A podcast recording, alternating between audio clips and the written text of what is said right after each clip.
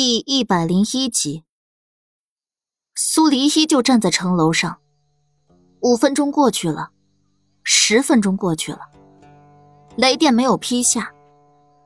有些百姓开始小声议论：“四小姐破案验尸的手段是不错，可天象一事向来只有国师大人能看懂，她出来凑什么热闹啊？”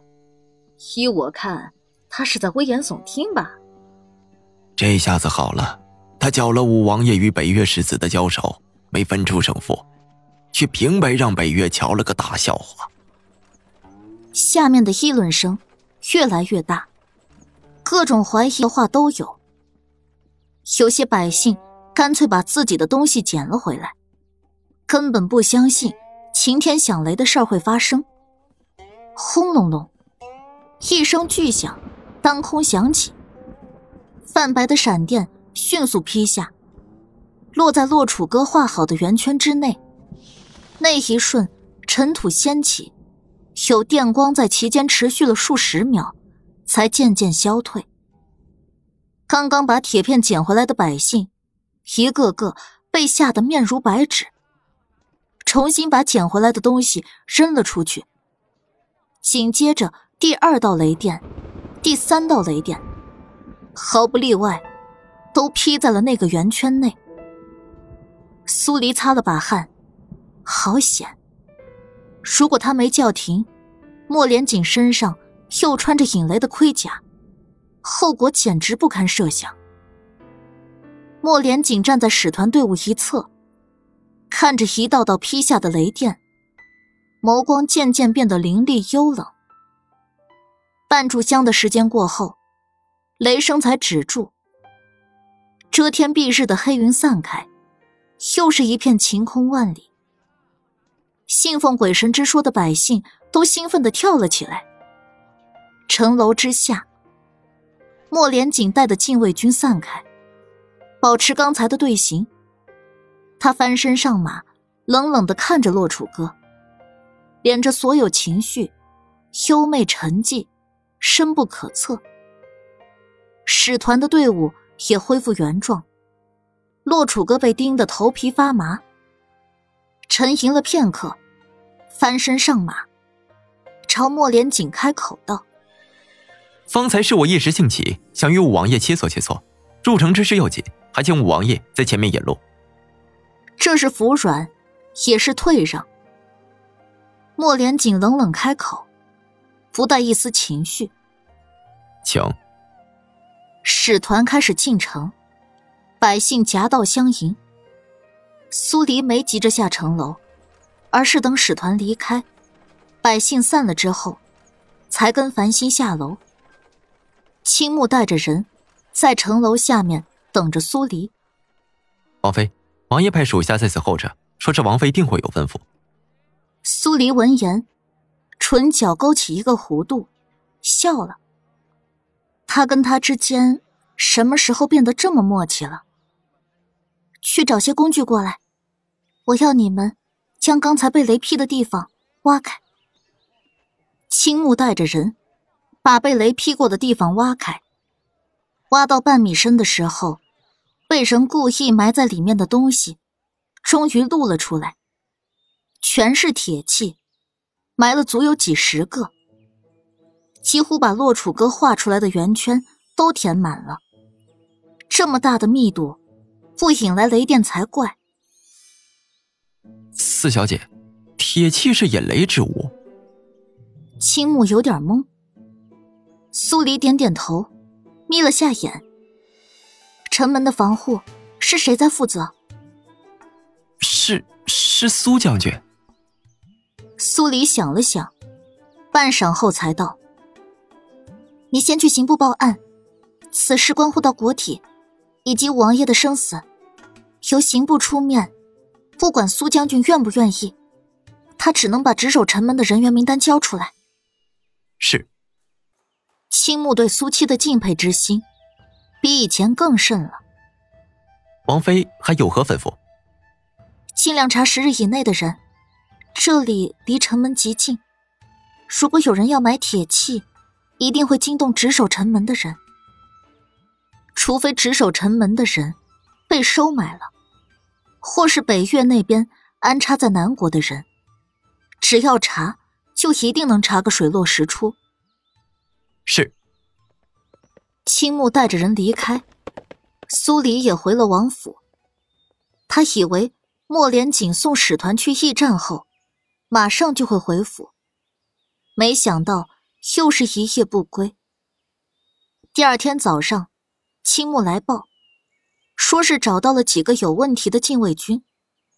苏黎跟着他去了刑部，这件事儿现在全权由刑部在负责。有问题的人都被关在了地牢里。让青木来找苏黎去问讯犯人，是刑部尚书的意思。被抓的人一个字也不肯说，都在喊冤。查了家底，每个人都清清白白的。唯一怪的地方在于，其他职业守城门的禁卫军指出这几人守夜后，那一块的地面。跟旁边的地面颜色有些不同。刑部尚书忙于应付京中安防问题，苏黎是五品女官，划在刑部之下，接手这件事儿也是情理之中。一共有八人，都是负责警惕城外动静的禁卫军。见到苏黎，有人开始喊冤：“四小姐救命啊！我从未做过出格的事儿。”真不知道为何会被关押在此。我也是啊，真是冤枉啊！苏黎没做声，坐到案台前，仔细翻看了一遍这八人的资料，以及讯问记录。他们的口供有着某种意义上的相同，就像是一个模子里刻出来的。放下册子，他沉吟了片刻，然后才看向最先喊冤的人。你们值夜后换班是在临近辰时的时候，可有注意到那块地方的泥土颜色与其他地方有区别？男人犹豫了一瞬，摇头道：“没有。”你呢？苏黎看向另一人，也没有啊。最后，八人咬定了一样的说辞。那会儿已经是天光大亮。你们不曾发现泥土颜色有区别，为何接替你们的禁卫军却发现了？我们不知道啊。几人齐声开口，一脸无辜。有人在你们值夜的时候动过城外那块空地，这件事儿，你们承认吗？几人相互对视一眼，踌躇了一会儿，才有人道：“既然其他兄弟瞧见了异样。”那应当是发生在我们值夜的时候了，可我们尽忠职守，未曾离开过岗位半步，请四小姐明察。还需要明察什么？苏黎不咸不淡的反问。几人错愕的看着苏黎。四小姐这事，已经查清我们是冤枉的了。你们哪里冤枉了？苏黎好笑的挑起半边唇，眸光却冷冽的骇人。一时间，几人都噤若寒蝉。四小姐是什么意思啊？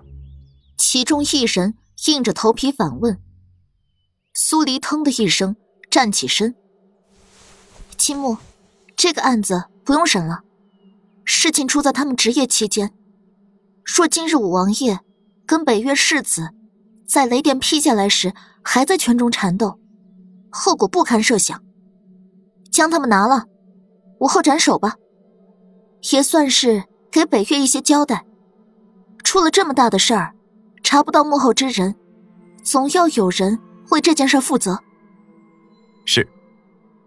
青木闻言，虽然不解，但仍然按照苏黎的意思，招来几个狱卒。八人懵了，没人能够想到，等待自己的是死。四。四小姐，就在苏黎踏出审讯室的那瞬，一个人开口叫住了他。苏黎停下脚步，转身看了过去，叫停他的人脸上全是冷汗，看似被吓得不轻。他不动声色的挑了下眉，朝青木使了个眼色。青木，把想交代的人带出来。是。青木几步走过去，把人架起来的同时，胳膊恰到好处的堵住了他的嘴巴。男人挣扎着，想要开口说点什么，可发出来的只有呜呜声。苏黎把人带到了隔壁，同样是间讯问室。青木把人松开。我我没有什么想说的。男人后怕的看了眼身后，可问讯室的门已经被关上。不管他怎么样故意放大音量，其他几人也听不到。你是没有什么想说的，但其他人可不会这样认为。苏黎笑了笑：“我给你半盏茶的时间，如果你不愿说，那我便去见其他人。有你开了先河，想必想说的人应该大有人在吧？”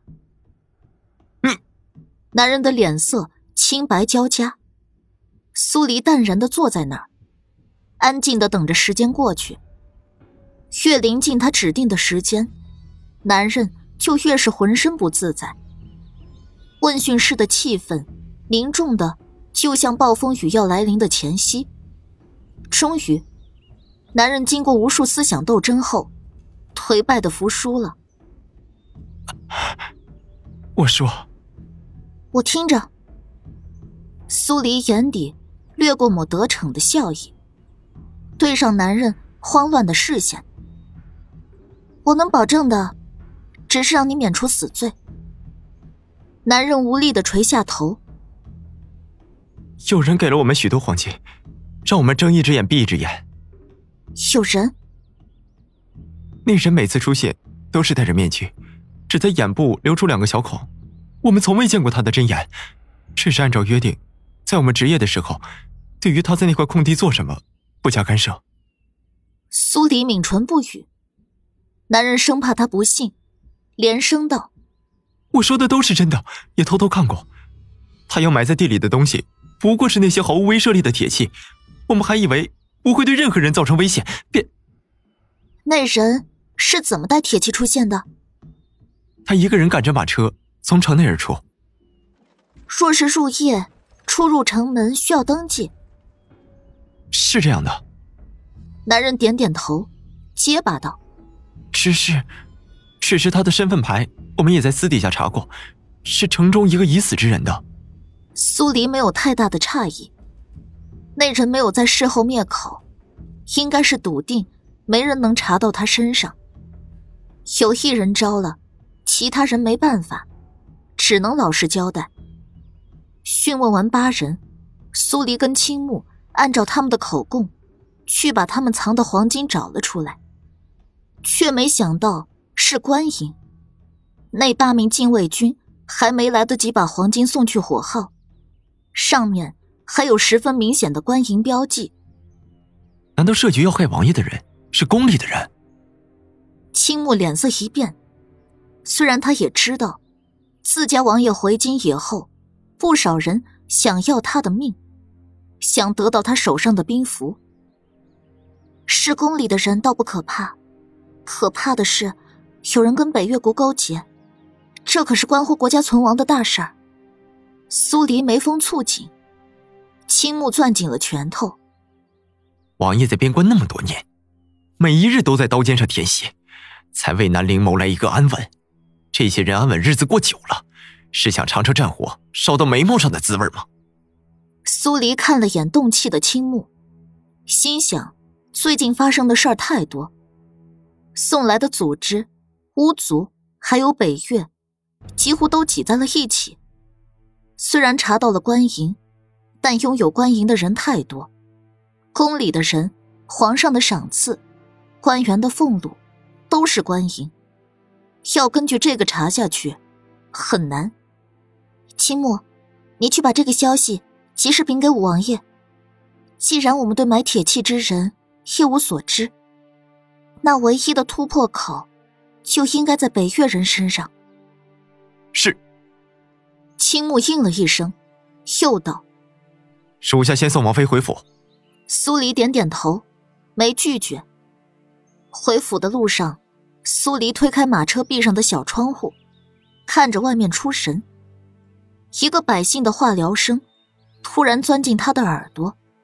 想不到四小姐除了验尸破案了得以外，还能承接天意，真是厉害。苏黎心底一个咯噔，“承接天意”四个字，莫名拨动了他的神经。南陵国唯一被人称作是神子的人，是国师啊。他会看天象、卜算、预知一些自然规律。北岳那边，并不是靠掌控神权来掌控人心的。他们昨天的局，却利用了天象。难道国师？回到王府，正好莫连锦也匆匆回来。苏黎，你准备一番，随本王入宫赴宴。啊，这么突然？原本这样的宫宴，女眷不会参加，但是北岳提出了要求。苏黎不禁在心底哀嚎几声。他是真的不喜欢进宫。那个像牢笼一样的地方，对他太不友善了。但嚎完之后，还是点点头，让绿芜绿柳扶着他，快速准备了一下。